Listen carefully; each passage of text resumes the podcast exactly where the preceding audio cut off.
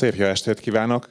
Üdvözlöm Önöket! Én Gaborják Ádám vagyok, én a szervezőcsapatnak az egyik tagja. Most következik majd a magvető kiadónak a programja, és ugyanez nem a Grand Hotel, de a következő programon Garaci László Vesztek című könyvét fogjuk bemutatni.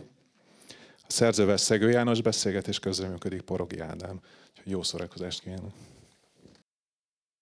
Automatikusan bohóc tréfára váltok, hogyha veled beszélgetek. Te kakaót fogsz inni itt, vagy valami?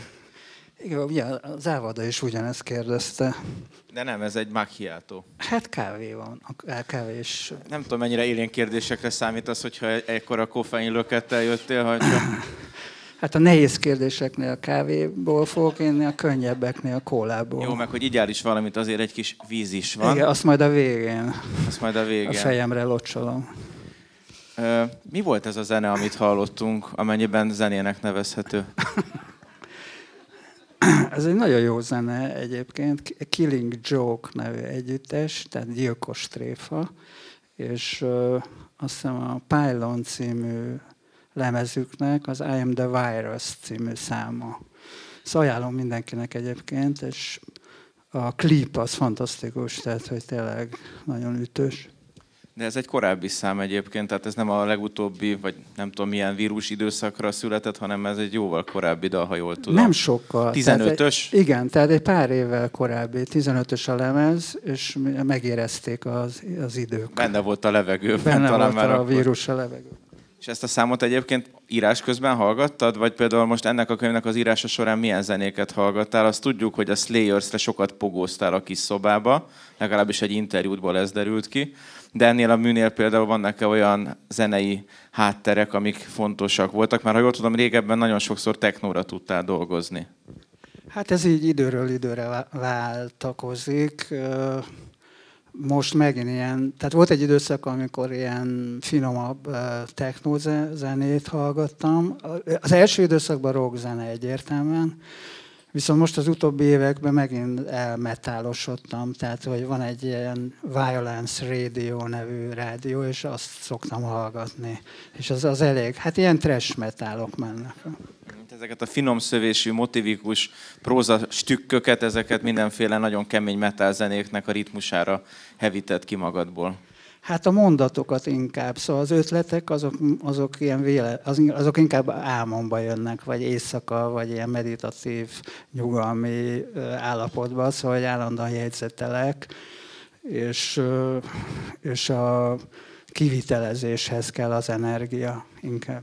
Erről a könyvről több beszélgetést is lehetne folytatni, mert meg, meg, megfogható a tematikusság felől, hogy ez egy olyan regény, ami a karantén három napjában játszódik, nem a kesei, hanem a karantén három napja, és ennek a mindenféle ágaboga, meg lehet beszélni az egésznek a prózopoétikai összetettségéről is. Utóbbival Szabó Gábor nagyszerűen megbirkózott a megjelenés napján, egy majdnem olyan hosszú kritikát írt a könyvedről, mint a könyv a műútlapjain és nagyon mindenkinek tudom ajánlani, mert elképesztő gazdag olvasatát adja ennek a könyvnek. Én most mégis az első KH-nál maradnék, és egy kicsit a tematikusság felől fűtenék be. Ugye ez a könyv, ez abszolút a közelmúltunknak a lenyomata. Mennyire van most neked távol, vagy éppen közel ez a 2020-21? Már a személyes életemben? Most igen, tehát hogyha most azt mondom, hogy emlékszel erre az időre, akkor mi jut az eszedbe? Nekem most a könyvelzőm a véletlenül a maszkom lett így a hátizsákomba, de ez csak véletlen. Hát az, az a furcsa, hogy, hogy nem, nem, nem múlt még el, ugyanakkor olyan dolgok történtek az elmúlt egy évben is, amik, amik uh, rárakódtak erre a, erre a uh, hát ilyen világméretű traumára, újabb traumák érkeztek meg, a, meggátolva az, hogy ez ilyen értelmesen feldolgozza az ember. Ugye az első időben, a, a járvány első időben minden másik újság az a címmel jelent meg, hogy az életünk már soha sem lesz olyan, mint régen. És én ezzel többször vitatkoztam emberekkel, hogy legalábbis a két tejemnek adtam hangot, hogy, hogy ezt ilyen biztosan ki lehessen jelenteni, és azt gondolom, hogy tényleg nem is, tehát hogy az látható, hogy az életünk visszarendeződne a korábbi fázisba, viszont nem tudjuk megtenni, mert mert hát újabb krízisek zajlanak, tehát hogy itt feltorlódott, tehát hogyha mondjuk a menekültválságot 15, 16, akkor, akkor a pandémia 20, és akkor most a gazdasági válság és Ukrajna, és most a klímaválságot én nem mondtam így külön, vagy, tehát, szóval egy kicsit ilyen besűrűsödött ez a dolog. Rég, régen emlékszem, amikor gyerek voltam, akkor hát éppen így eszméltem, és akkor, a, akkor állandóan a vietnámi háborúról voltak, a, tehát az a kezdődött a híradó, hogy lángoló falvak, és nem tudom mi. És hogyha így visszatekintek az elmúlt 60 évre, akkor, akkor gyakorlatilag ilyen, ilyen krízisek jöttek hullámokban, tehát hogy utána, utána ugye voltak ezek a terror, terrorista támadások, a Vörös Brigádok és a, a Róta Arme frakción, aztán nem tudom, Afganisztán, Lengyelország, rendszerváltás, délszláv háború, muszlim terrorizmus, 9-11. Tehát, hogy, hogy ennek volt egy ilyen ritmusa, és most talán annyi a különbség, hogy szerintem ez így egymásba csúsztak a válságok, vagy ilyen nagyon gyorsan jönnek egymás után, szóval tényleg csak így kapkudjuk a fejünket. Meg hát mediatizáltan sokkal közvetlenebbül érzékeljük ezeket a válságokat, mint a korábbiakat. Egyébként te hat éves voltál a kubai rakétaválságkor, arról van valami emléked egyébként? Hát a disznóöböl rémlik. Disznó, tehát, hogy, aha, az úgy megvolt. Tehát ez, ez a, Surány ez, után valahol. Disznóöböl, ez annyiszor elhangzott, és uh, nyiladozó értelmemmel próbáltam ezt felfogni, hogy milyen lehet egy disznóöböl. Ezt még nem írtad meg egyébként, mert ez egy ilyen igazi garacis téma. Vagy azt hiszem a mintajelnél em, említettem, vagy legalábbis benne volt, aztán lehet, hogy kihúztam, azt nem, nem. Te nagyon gyakran húzol ki dolgokat a szövegekből, más még bele szeret rakni a könyveibe. Te vagy az a szerző, aki még mindig húznál belőle egy kicsit, és egészen kiszárítod a szöveget, és legendásan lassan is dolgozol. Ehhez képest ez nem, ez nem negatívum volt egyáltalán, sőt, sőt köszönöm de nem szépen, is, nagyon tehát, pontos, igen.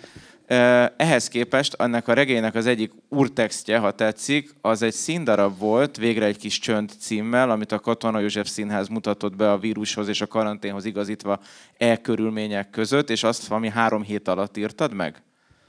Hát ez úgy történt, hogy, hogy 20 márciusában én már évek óta dolgoztam egy na- nagyobb könyvön, ami, ami valószínűleg ennél vastagabb lesz egy picivel, vagy sokkal is talán.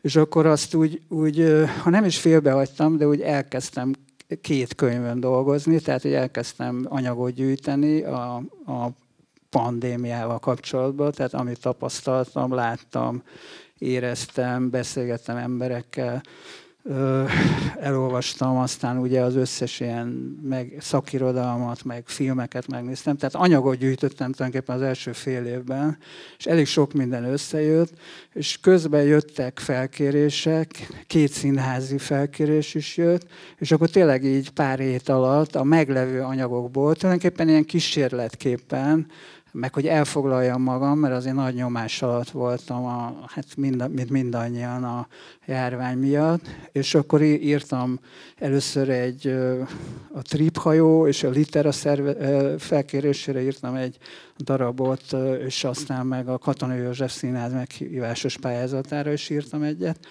És ezek valahogy úgy, én is meglep, engem is meglepett, hogy így bemutatták őket, meg a katona azt csinált egy ilyen, ilyen filmes verziót, tulajdonképpen akkor még nem működtek a színházak, amit aztán meg lehet nézni a katona honlapján.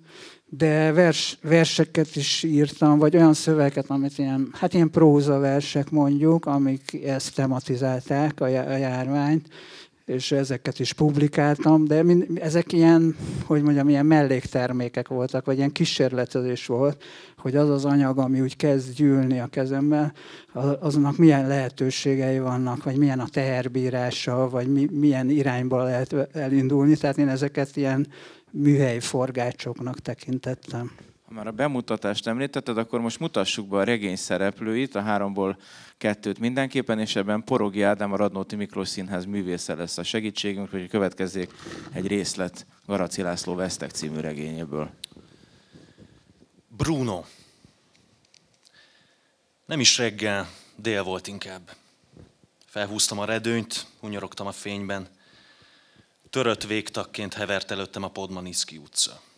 Megcsillant egy leláncolt bicikli a kutyafuttatónál. A szikrázó táj minden eleme magán viselte a tudatos tervezés nyomát, kivéve a kékeget és a kórház melletti fákat. Vártam, hogy megszólal egy dallamkürt, felvíjog egy sziréna. Állt a néma levegő a házak közt. A vágányok felől szivárgó kátrányszag is megszűnt. Lassú kerékcsattogás, magokat őrlő fogak. Átláttam a vonatablakon a túloldali töltésre. Négykor aludtam el egy hosszú gaming session után, hatkor ébredtem, leszorítottam a merevedésem egy párnával. Földrengésről álmodtam. Emlékeztek a csontjaim, rázta a testem a motorikus idegesség. Bevettem egy Xanaxot, és elküldtem Hajninak az esti hangfelvételt. A konyhában is ablakot nyitottam, a soproni lakásban ilyenkor csilingelt a szélharang. Vékony ezüst pálcák lógtak a polcról, hajni ott tartotta a színes dobozait, fekete és zöld teák, görcsoldók és tisztító keverékek. Az utca mozdulatlanságához képest az udvaron nagy volt a nyüzsgés. Cementes zsákot cipelt egy férfi, csecsemő visított, párállott az ebédhez sülő hagyma. Kulcszörgés, megjelent a gangon Fábiánné, kendővel az arcán, táskáját magához szorítva a lépcsőház sötét odva felé csoszogott. A délelőtti nyugdíjas idősáv utolsó percei. Fel kell hívnom anyámat. Szombaton lesz a születésnapja, biztos tervez valamit, létrehoz egy eseményt, vacsora meghitt kettesben. Ragyog a nap a cserepek fölött, antennák, kémények, villámhárítók. Ezüst pont az égen, beleragadt az utasszállító a megsűrűsödő levegőbe. Hetek óta nem láttam repülőt. Keményen parancsoló női hang, megszűnik a gyereksírás. Az udvarban is minden elnémul. Felugranak a Google hírek ablakai, silány kínai maszkokból rakott mágia lángol a miniszterelnök kedvenc oligarchájának svábhegyi erődje előtt. Második gyújtogatás a héten. Kett hajnalban szelektív kukákat égettek a nyolc kerültrái. Álltam az iskolai színpadon reflektorok keresztüzében, csiklandozták a bőrömet a toronyventilátora kötött piros szalagok. Unott tekintetek százai. Leblokkolok, elfelejtem Giordano Bruno monológiát a mágián, az előadás félbe szakad. Nyáron átiratkoztam a Vörös Martiból a Berzsenyibe, ide is követett a gúny nevem, az osztálytársaim Brunónak kezdtek hívni. Eltűnik a repülő a kémény mögött. Hajni elalvós gifje óta nincs új üzenet. Hajni. Fogkefe, mobiltöltő, fertőtlenítős flakon, szalvéták, maszkok, mécsesek, rumos pricni. A kezem a kabát újba csúsztatom, nem találom a másikat a hátam mögött, megpördülök kétszer, mire sikerül felvenni. Zárom az ajtót, a kulcsot akár el is dobhatnám. Az utca végén a hármas határhegy vékony szelete a folyontúról, piros háztetők, aranyeső a kerítés tövében, a függöny kacskaringós mintái, a távoli kép egész közel jön az arcomhoz. Kilép a benszülött az őserdőből, és megérinti kezével a hegyet. Régen volt cipő a lábamon. Tyúklépésben haladok a fal mellett. Nedves foltok, repedések, átlépem a zebra csíkjait és a kanális rácsot. The floor is lava. Csak bizonyos helyekre léphetsz, különben elmerülsz. Nem szállok járműre. Fél óra alatt ott vagyok a keletiben, a maszkom már is lucskos belül. Veszek három sajtos pogácsát a büfében. Drukkolok, hogy a csippantásnál ne kérje a PIN kódot, mert terminálos lesz az ujjam. Úgy keresek helyet, hogy messze legyek a többiektől. Szalvétát terítek magam alá, fertőtlenítem a kezem. A kalauz a mobilomról fogja leolvasni a jegy QR kódját. Két sorral előttem egy szakállason nincsen maszk. Három óra cigi nélkül. Kiszivárog a táskámból a pogácsa illat. Nincs új üzenet. Szerencsém van, Kelenföldön sem ülnek mellém. Bruno tanács, hogy viselkedjek furcsán, morogjak, gyűrögessek zsebkendőt. A másik azt, hogy letelepszik egy nő szupermaszkban és fashion védőszemüvegben, olyan, mint egy konténeres járványkórház frissen kinevezett főorvosa. A maszk csőrszerűen, fenyegetően kiáll az arcából. Állítható gumiszalagok, mindkét oldalon szelep, százszázalékos szűrés. át kellett ülnie, mert nem érezte magát biztonságban a kisebbségtől, suttogja a telefonba. Gyors oldalpillantást vett felém, felpattintja a tubus kupakját, borsónyi masszát nyom a tenyerébe, körkörös mozdulattal bedörzsöli. Egy soproni kollégám hirtelen szőkéknek hívta a cigányokat. Nem költözne a Jerevánba, mondta, mert szereti a főt húst, de utálja a füstöltet. Vett egy pisztolyt a fekete piacon. Mutatta. Cseh gyártmány, diofatus. Ha elszabadul a pokol és megrohamozzák a házakat, le tudja őket lőni. Művészettörténetet tanított, saját posztjait lájkolta, és olyan szavakat használt, hogy véleményes, tűpontos bakancslista. Rasszista vicces posztnál várt 8 lájkig, aztán törölte. A pincében gyakorolta a lelövést. A Jereván a Soproni gettó. Előveszek egy pogácsát, lefújom a rumos spricnivel. A maszkot az államra tolom, kiszolgáltatom mesztelen arcomat. Bruno szerint a kapafogúak és cserepes szájúak jártak jól a maszkal. A kancsalok és gülüszeműek megszívták. Belőlük csak a hiba látszik. Köszönjük szépen!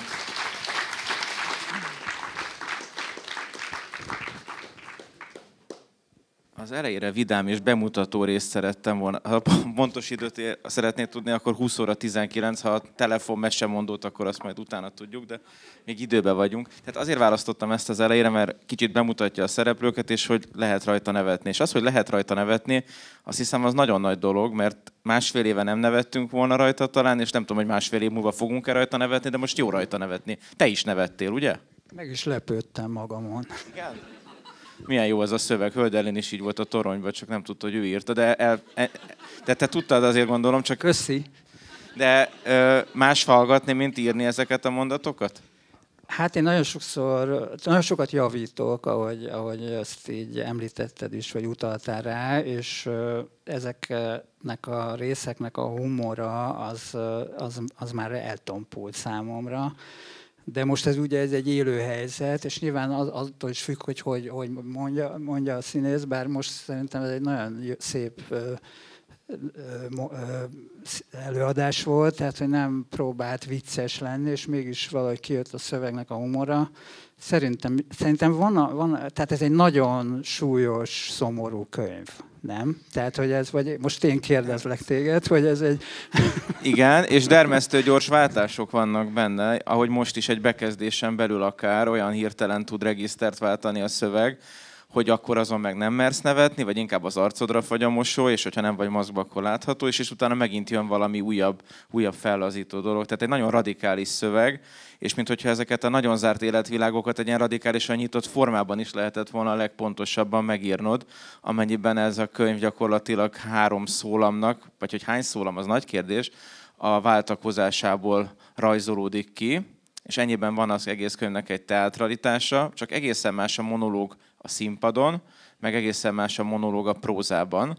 Innen nézve, mintha levélregényekre jobban hasonlítana, vagy azokra a típusú epikai könyvekre, ahol vala- megpróbálnak emberek egymással kapcsolatba lépni, de nem mindig sikerül. És ebből a szempontból nagyon tanulságos, hogy Bruno és Hajni a könyv főszereplői mennyire vannak egymással éppen aktív kapcsolatban, akár a szó párkapcsolat értelmében, akár kommunikációs szinten, és nagyon sok játék is ebből fakad. Téged ez a két ember és az ő viszonyuk emiatt is foglalkoztatott, hogy ezt tudjad színre vinni? Hát az, az viszonylag hamar eldöntöttem, hogy, hogy az érdekes lehet, hogy, hogy, hogy ugyanazt a helyzetet, vagy ugyanazt a telefonbeszélgetést két fél, két fél részéről különböző interpretációkban halljuk. Tehát, hogy hogy először Brun- Brunónál jelenik meg egy helyzet, vagy ő mesél el egy közös történetet, aztán később, később pedig Hajninál egy kicsit máshogy jelenik. Tehát, hogy, hogy, hogy ugyanaz, hogy látjuk másképpen, vagy hogy meséljük el másképpen. Tehát ez, ez talán egy ilyen színpadi effektus, vagy egy ilyen, mindenképp egy ilyen drámai feszültség lehetősége van van e- ebben ennek a technikának, ebben a technikában, és ez, ez úgy végigmegy ezen a három napon. Tehát, hogy ugye ez a két szereplő, ez folyamatosan vagy egymásra, egymásra gondolnak, vagy a múltjukból gondolnak olyan epizódokra, ahol együtt voltak, vagy konkrétan digitális kapcsolatba lépnek. Fizikailag nem találkoznak, tehát ebből a szempontból teljes izoláltságban vannak, tehát hogy ez a Rómeó és Júlia még csak nem is találkozik. Ugye a Rómeó és Júlia se sokat találkoznak, a, a, azt hiszem a színdarabban talán kétszer, és ők viszont egyáltalán nem, viszont vannak ilyen telefonüzenetek, meg Viber üzenetek, stb., de ezek külön, ilyen elcsúsztatva jelennek meg az egyiknél, aztán a másiknál, és ez, ezt így végig Hát ilyen logikusan ezt így végig próbáltam fűzni, hogy ez, ez végig menjen ez a, ez a vonal és az elő meg az út idejűség nagyon képlékeny a történetben, vagy a szövegben, tehát ha az ember olvassa, akkor mindig újabb meg újabb időablakokat kell nyitnia, vagy hát nem kell nyitnia, de azt érzi, hogy megint egy újabb sík jött be, és mintha az egész karantén időszaknak ez lett volna az időtapasztalata, nem? Hogy egy ilyen örök jelenben vagyunk, meg ilyen eltávolodunk mindentől, meg közben nagyon közelről látunk dolgokat. Nekem olvasva ezt adta vissza most így ezután a karantén után már két évvel talán, hogy, hogy fogalmat sincs, hogy hogy érzékeled az idő múlását, és hogy ebből a szempontból az ő kettejük kapcsolata is, hogy ők most mikor jöttek össze, mikor szakítottak, az, mint egy idő után már nem lenne annyira fontos, mint az, hogy hogyan emlékeznek erre. Igen. Azt a ilyen naptévés kérdőhangsúlyt nem sikerült a mondat végére letennem, azt hiszem, ami ezt, ezt átlendíthette volna. Akkor beszéljünk arról, hogy nyelvileg mindenki garaciul beszél ebbe a könyvbe, azt gondolom, viszont a különböző tudatokat tudod mégis ezen a garaci féle protézisen vagy nyelven át megmutatni, mert arra nem törekedtél, hogy nagyon különböző nyelvi regisztereket használjanak. Én legalábbis nem vettem észre, viszont az, hogy kinek milyenek az asszociációi, vagy mit tart fontosnak, az nagyon is kirajzolódik a, a karakterek monológiaiból. Kirajzolódik a karakterek monológiaiból? Igen, igen. Igen, igen. Oliver röhög ilyen jól, én nem merek kinézni, olyan jó hangot hallok, szerintem az az Oliver, nem szerintem tudom. nincs itt Oliver. Akkor nem ő Itt vagy Oliver? Nem, akkor más nem, röhög van Oliverese. szóval igen, ez a megírásnak egy még viszonylag korai fázisában ez felmerült problémaként, illetve kérdésként, hogy mennyire, hogy nyelvileg mennyire különítsem ezt a két, illetve három, három beszélőt. Ugye a könyv úgy néz ki, hogy egymás után tulajdonképpen monológokat olvasunk, és van, ilyen módon van olyan 18 körüli fejezet, aminek a a, nem tudom, hatszor szólal meg Bruno, vagy hat fejezet Bruno, hat fejezet Hajni, és a többi pedig Szibille.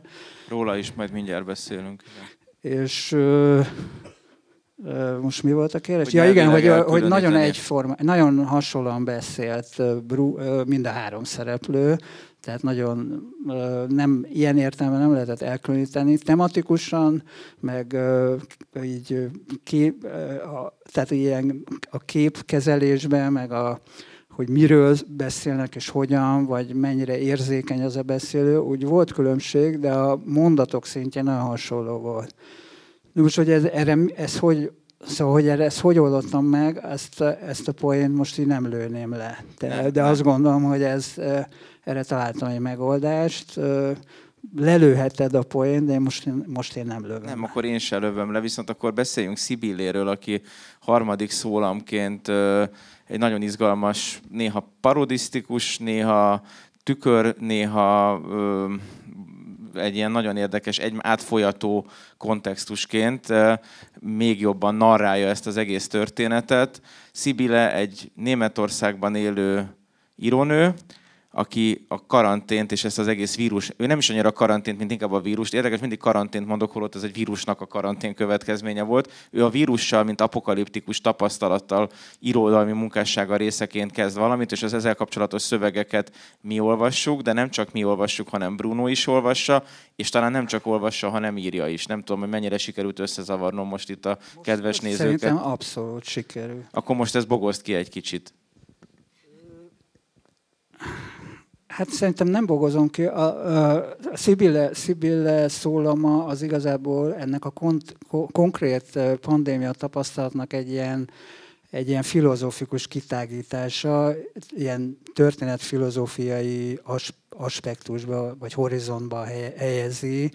Tehát az ő első megszólása az egy középkori járvány leírás, és aztán közeledik a jelenhez, de tehát, hogy ez egy ilyen költői elméleti szöveg, és hát nagyjából olyasmiről beszél, mint, mint a, tudod, van ez a Klének, ez az angyal, a történelem angyala című képe, hogy amit aztán azt hiszem Nemes Nagy Ágnes is, meg mások is elemeztek, tehát hogy, a, hogy a, ugye ez az angyal, ez a múlt felé néz, és tehát hátat fordít a jövőnek, és csak pusztulást és romokat lát. Tehát, hogy a történelem az egy ilyen, ilyen ször, szörnyű vérengzések és rettenetes szenvedéseknek a, a, a sorozataként értelmeződik. Ugyanakkor az idő hátrafelé a szárnyát így húzza, vagy tehát, hogy ott az idő vihara így előre felé, az ő szempontjából hátrafelé szívja, és, tehát, hogy a, és azt nevezük haladásnak. Tehát, és a, tehát, hogy a, a Szibille szólama valami ilyesmiről beszél. Tehát nagyon sokat beszél a, arról, hogy a, hát egy olyan apokaliptikus és poszthumán ilyen költői prózaversek ezek talán. Eszévers, próza, dráma talán van, és egy ilyen meghatározás. Igen, igen, igen.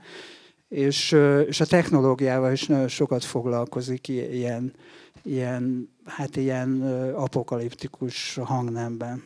És azt, hogy én ezt parodisztikusnak is minősítettem, azzal egyetértesz, vagy azt inkább zokon veszed? Egyetért, én egyetértek vele, csak nem mondjuk el senkinek. Szóval én szerintem Jó, ezt egy kicsit néha parodisztikusan eltúlzottnak érzem, Szibille hangját. Tehát azt a fajta apokaliptikus hangot, amit most nagyon sok felől hallunk, tehát a disztópia talán a legmenőbb műfaj most. Tehát, hogyha nagy Netflix... jövője van a disztópiának. Nagy jövője van, igen de már a jelene is nagyon jó, tehát vala, nagyon sokat keresnek emberek a disz, ezzel a műfaja. Tehát a Netflixen a, ilyen, szóval na mindegy, tehát értjük, hogy miről beszélünk. Ezt én egy kicsit ilyen, hát eltúzottnak tartom, ugyanakkor, ugyanakkor tél, azt gondolom, hogy tényleg baj van, és lehet, hogy, hogy kell a pánik ahhoz, hogy, hogy, hogy, hogy, ezt, hogy ezt a helyzetet kreatívan valahogy közösen meg tudjuk, vagy túl, legalábbis túl tudjunk lendülni ezen a, ezen a, ezeken a helyzeteken. De az, hogy baj van, azt nagyon sok más hangon is meg tudod ebben a regényben szólaltatni, vagy nagyon sok más hangon is megszólal. És itt most azokra a ilyen szinte kafkát idéző jelenetekre gondolok, amik Brunóval történnek mondjuk a Városligetbe, és amik ezt a rejtői, vesztegzáras, ironikus, karneváli humort a legvérfagyasztóbb módon teszik Kafka eszké a számomra ez a rejtő Kafka, ez ma jutott eszembe, hogy egy ilyen elég erős két védjegy, de hogy, de hogy egészen alulintonáltan tudsz megjeleníteni ebbe a könyvbe is katasztrófákat, meg olyan kríziseket, amiknek a, a drámája az, az a olvasónak lehet, hogy csak a többedik kör után rakódik össze, de hogy iszonyatos sok baj is van ebben a könyvben, miközben nagyon jókat lehet rajta kacagni is egyszerre. Ez megint nem egy kérdés, Igen. inkább csak egy ilyen kis pingpong, vagy nem tudom mi. Hát ez, igen, tehát egyet, egy, egyet értek. Tehát, hogy a, a cél az hogy, hogy az, hogy baj van, vagy a nevetés, az, az, az, a, az olvasóba kell, hogy létrejöjjön. Tehát, hogyha ez is súlykolja az ember, azt, azt én nem szoktam szeretni olvasóként. A Szabó Gábor a Vüncshiddal hozza ezt a könyvedet párhuzamba és én is, nekem is voltak ilyen vüncshidas asszociációim így olvasás közben, csak mintha az a könyved picit melankólikusabb lenne, vagy elégikusabb, ez meg, erre nem tudom a jó szó, de ez valahogy élesebb, vagy keserűbb. De közben vannak hasonló motivumok, hasonló terek, terepek is, csak itt ennek a végkicsengésénél valahogy nem azt a, azt a, azt a fajta ilyen mélabút éreztem, hanem inkább valami sokkal nyitottabb, traumatikusabb, fájdalmasabb dolgot. Hát erről most csak az élethelyzetbeli különbség jut eszembe. Egyáltalán biztos, hogy ez az oka, de hogy akkor külföldön éltünk, és nem nagyon jól éreztük magunkat. Ráadásul édesanyám itthon volt, beteg volt, már öreg, és Szóval ez volt a, az élethelyzetem, amiben írtam a Vünsidat. Nyilván azt hiszem már korábban ez a terv megvolt, de abban írtam, ez, ez a, ezt a könyvet, a Veszteget, meg hát az elmúlt két évben írtam, és ez egy kicsit más, hogy volt durva, vagy tényleg egy durvább. És nem csak a magánéleti értelemben, hanem, hanem mindannyiunk számára egy elég kemény időszak volt nem egyeztettünk, és nem tudom mi az, amit le lehet lőni, vagy nem, de az, hogy például Liget és Lemur van-e a könyvben, vagy sem, arról beszéljünk, vagy inkább ne beszéljünk szerinted? Hát vannak. Vannak. Azt rögtön tudtad az elején, hogy lesznek? Nem, a, a ligetet az nagy, hát a liget az nagyon Most sok könyvben, hozzá, igen, igen, tehát hogy nagyon sok könyvben szerepel, mert, mert, mert, nagyon sok anyagom van a ligetről, mert gyakorlatilag ott élek, tehát hogy nagyon sok minden történt velem ott, és és nyilvánvalóan olyan, olyan helyszínt választok, amit ismerek. A lemur az csak jött egy mondat, ahol kellett egy, egy állat, és akkor gondoltam, hogy az miért ne lehetne lemur, de igazából nincs nagy jelentősége. Jó, de azért az ilyen, ilyen jutalomfalatnak éreztem a vágyszemű olvasók számára, hogy így örüljenek. Hát igazából te jutottál eszembe, mikor leírtam. Igen, de édes vagy. Jó, hogy nem egy lajhárt írtál vele abban a mondatban, akkor állatkert is van egyébként a a könyvbe. Jut eszembe az új ligetről, neked most mi a véleményed? Hát összetettebb a véleményem, mint amit divat vagy kellene mondani.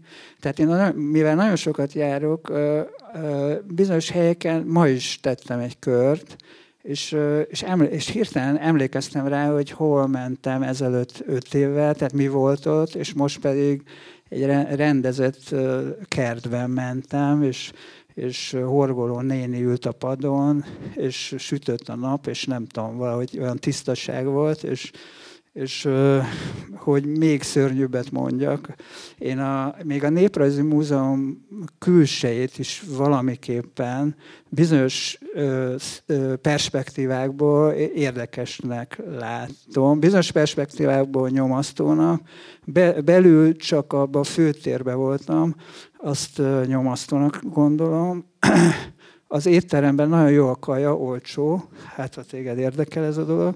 és, szépen visszaadtad, jó. És uh, viszont Remélem az is, nagy adagot is adnak cserébe. Elég nagy adagot adnak. Akkor érdekel.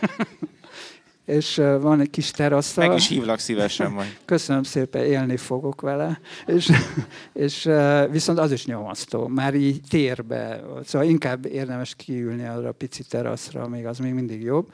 Akkor majd oda hozott szendvicssel inkább oda hívlak meg téged. Ja. Tehát, hogy uh, nyilván, nyilván ez egy nehéz ügy, mert én is azt gondolom, hogy ezek a nagy beruházások részben ilyen pénzkiszervezésről szólnak, meg klientúra képzésről, de uh, meg ez a zeneháza is olyan, hogy tehát én, én nem, nem tudom rondának látni. Szóval valamiképpen ez egy érdekes épület szerintem. Az, hogy nem tudom, bűnben fogant, azt sejthetjük, vagy tudhatjuk, de maga az épület erről nem tehet. Tehát, hogy, hogy valahogy az ott jól néz ki, szerintem. Köszönöm az őszinte és mély válaszodat, és mielőtt a következő felolvasásra még belekapaszkodnék abba, amit mondtál, hogy azért is írtál a ligetről, mert ismerős dologról szerettél volna írni. Mi a helyzet Sopronnal, mert a regénynek van egy kiszervezett szála, ami Sopronban játszódik, és azon a vidéken, ahhoz is ilyen közvetlen, érzelmes ahhoz a városhoz is ilyen közvetlen érzelmes szálak fűznek? Szinte semmilyen szál nem fűz hozzá. Egyszer a Volt Fesztiválról másnaposan kiment, kiment. Leg, tehát tulajdonképpen a legutolsó emlékem az, mikor a fogorvoshoz elmentünk, a, mert ott megfájdult a fogalm, és akkor ott keres, kerestünk fogorvost. És Ozorán akkor... nehezebb lett volna találni. Hát ez a Volt Fesztivál az Sopron mellett van. Tudom, azért mondom, ja, hogy, hogy Ozorán, Ozorán, Ozorán nem mentem volna, ott valami más megoldást kerestem. Javasasszonyt. ja, igen. Indiai módszereket, igen. Úgyhogy Sopronon viszont van egy beépített ügynököm, akinek innen is szeretném megköszönni, Tóth Jutkának hívják, és ő, ővel nagyon sokat beszélgettem a városról, a, hogy milyen az állomás, tehát ő, ő, ő, ő, neki ő sok, sok adatot szolgáltatott a, a, a, soproni helyszínhez. Mert ez érződik a szövegen, hogy pont azok az érzéki csápok, azok Sopron irányába is megvannak, ami neked nagyon kell egy térnél, és nyilván a Szondi utca vagy a Városliget esetében ez evidencia, és ezért nem értettem, hogy mi ez a Sopron a te. Vagy a vonatút, vonatútról is valaki mesélt először. Én lefényképeztem azt az állomásépületet, majd átküldöm neked. Ja, mert e- ezt megnéztem én is, azt a kigoogliztam, a kó- kónyi. Igen. Uh, és a vonatút is végül is valaki mesélt egy vonatozásról, és úgy kezdődött ez a, ez a jelenet sor aztán, hogy ő is itt ül, és neki is köszönöm a segítséget. Egyébként másoknak beépített foga van, neked meg beépített ügynököd van Sopronban, úgyhogy az nem rossz, viszont jöjjön a következő felolvasás.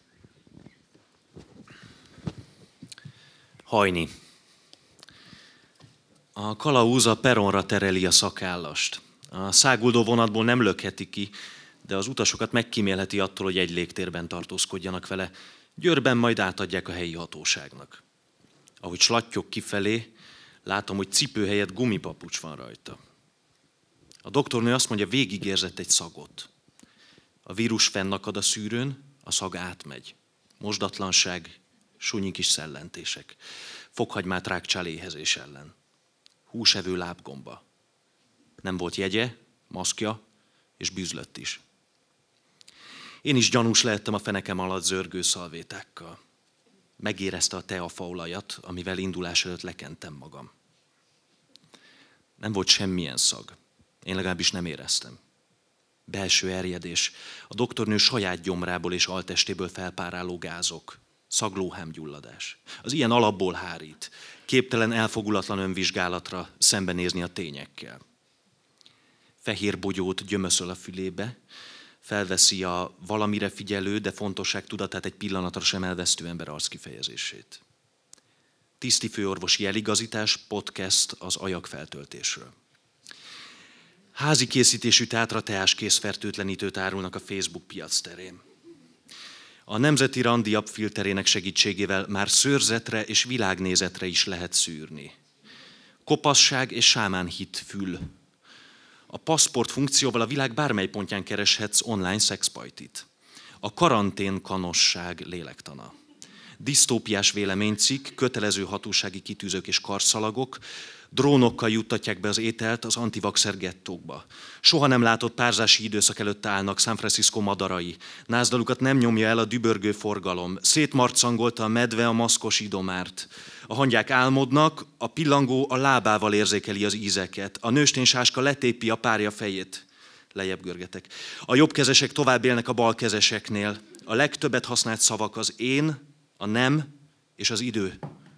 Szél és eső várható a hétvégén. Bruno. Hív az ügyfél, akinek szerdán dolgoztam. Nem veszem fel. Fokozom a tempót, hogy hamarabb elfáradjak. Gomolyog a gőz a tó fölött. Fakérekben nyomott csikk, összefirkált pad, földből kilógó kábelcsonk. Lehet, hogy Walter itt bujkál valahol, várja az estét, hogy besúranjon egy házba. Vagy már elkapták és bezárták a kórházi szökevények Margit-szigeti karanténtáborába. SMS az ügyféltől, hogy nem tud belépni a vestek.hu oldalra, amit szerdán lefoglaltam.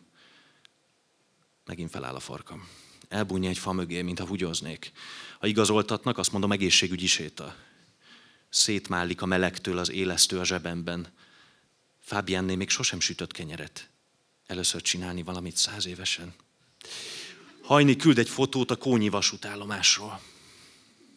Felmegyek a királydombra, fújtatok, elönt a verejték, alattomos szúrások a térdemben. Itt szoktak gyülekezni a kutyasétáltatók. Zacskóba gyűjtik a szart, és hazaiszkolnak.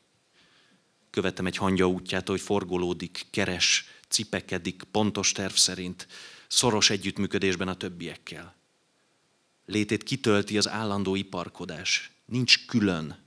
Egyedisége értelmezhetetlen. A boly az egyed. Ha elpusztul, visszafelé is megszűnik az időben. Kisimul az a rész. Halála észrevétlen. Hiánya nem mérhető. Mindez nem nyugtalanítja. Jelentéktelensége nem vet árnyékot szorgos kedélyére. Köszönjük szépen! Ezt azért is választottam ezt a részletet, mert a végén ez a hangya metafora nekem nagyon közel hozzá mész, hogy Saurusának az egyik legszebb részét, hogy megsimogatni egy hangyát, másrészt meg, hogy az, ami az egyénnel meg a társadalommal zajlik körülöttünk, az, mint hogyha ebben apró kis részletben is nagyon szépen benne lenne. Én azt gondolom, hogy vannak könyvek, amiket érdemes lassan, hosszan olvasni, ezt inkább egy végtében, már pedig azért, mert az olvasói memóriának egy nagyon jó játék, hogy motivumokat hol talál meg, hogy rakja össze. Neked íróként ez mennyire nem is hogy játék, hanem munka, hogy ezeket a motivumokat összerakt, szétterítsd, és erről a módszerről még egy kicsit beszéljünk, mert ez a szöveg egyre jobban ki lett szárítva még a szerkesztés során is, ahol azt érezted, hogy jobb egy két rövid mondatból egy hosszabb mondatot, ott akkor beraktunk egy veszőt, ahol azt érezted, hogy meg kéne egy picit törni a ritmust, ott megtörted egy kicsit a ritmust, tehát egészen nüansznyi finomságokon dolgoztál egészen a nyomdába adásig, és abban sem vagyok biztos, hogy a nyomdába nem rohantál le, hogy még valamit javíts rajta. Tehát, hogy ez a módszered, ez, ez erről szól tényleg, mert az olvasói oldalról ezt én így érzékelem. Hát a végén ez a finom hangolás, vagy a, ezek a polírozás, ez egy, szóval ez egy más, mint a hálónak a felépítése. Tehát a, Ö, igen, hát én azt, azt szerettem volna, meg általában a könyveimnél azt szeretem, hogyha a nyelvi szint is így hibátlan. És ennek, a, ennek ez részben ritmikai kérdés is, tehát hogy ne ugyanolyan típusú mondatok kövessék egymást, és stb. stb. hogy ne rímeljenek a mondatrészek, stb. stb. A motivikai háló az egy, az egy nehezebb ügy, tehát ott, ott abba lehetett volna már hagyni régebben, és szóval úgy összeáll nagyjából a dolog, de akkor, és akkor itt most még egy segítőt hadd említsek meg, Nagy Ildikó Noémit, a feleségemet, akivel nagyon sokat dolgoztunk együtt ezen a könyvön, és akkor felolvastam neki, vagy részletekben felolvastam a könyvet, és akkor egy csomó dologon elkezdtem gondolkodni, hogy bizonyos összefüggések felépíthetőek lennének. Tehát, hogy ezt a hálót még sűrűbbre és szorosabbra lehetne húzni, és mindig találtunk újabb lehetőséget erre, és legalább háromszor így végmentünk ezen a szövegen, persze én külön is, és, és próbáltam azt elérni, hogy ez egy ilyen, mint egy ilyen élő organizmus legyen, tehát tényleg minden minden összefügg egy kicsit, és, és hogy ne legyenek benne, ugye ez már a nyelvi részhez is tartozik, hogy ne legyenek benne felesleges dolgok. Tehát olyan mondat, ami csak úgy ott van, mert miért ne lehetne ott. Tehát ilyen talán nincs benne, vagy legalábbis erre törekedtem. És úgy függ össze ráadásul benne minden mindennel, hogy nem mahé, tehát nem az a fajta dolog, amiről messziről látod, hogy ez egy ilyen konstrukció, mint ami most a streaming sorozatoknál nagyon gyakran van, hogy persze, mert ennek így kell rímelni, hanem váratlan pontokon ugranak fel ezek az ablakok, vagy ezek, a, ezek az asszociációk, és ilyen szempontból nem az ellentét, hanem az idegenség iróniája működteti inkább a szöveget, tehát nagyon gazdag, gazdag valóban ez a szőttes obligát kérdés a végén. Mi van a másik sokkal hosszabb könyveddel, ami emiatt sem írtál, abba vissza tudtál csekkolni, vagy az még várhatunk 2026-ig, mert a címhez azt hiszem az kapcsolódna, ha most még mindig arról a bizonyos könyvedről beszélünk. Ö, már belenéztem, tehát úgy elkezdtem így visszarázódni. Ö, Hát igen, az, tehát az, az tízszer ekkora most jelen pillanatban, tehát ilyen egymillió karakter körül van. Már maga a belerázódás az nyilván egy idő, időbe fog telni, de ezt, azt már elég régóta írom, szóval szerintem azért egy olyan kétharmad, háromnegyed rész kész van. Az, az a kérdés, hogy hogy ilyen aprólékossággal, ahogy a Vesztegen dolgoztam például most a végén is még a nyelvi szinten, hogy azt meg lehetett csinálni egy millió karakterrel, mert akkor csak ez az apró munka évek, évekig tartana. Tehát ez egy, szóval egyelőre még birkózom azzal a gondolattal, hogy, hogy hogy fogom azt a könyvet befejezni, de de hát igen, ez az egyik következő terv, meg van még egy másik terv, amit az Ildikóval együtt írunk, ami szintén olyan kétharmad rész lehet kész, az, az pedig egy ilyen emigrációs történet. Remélem maradtok.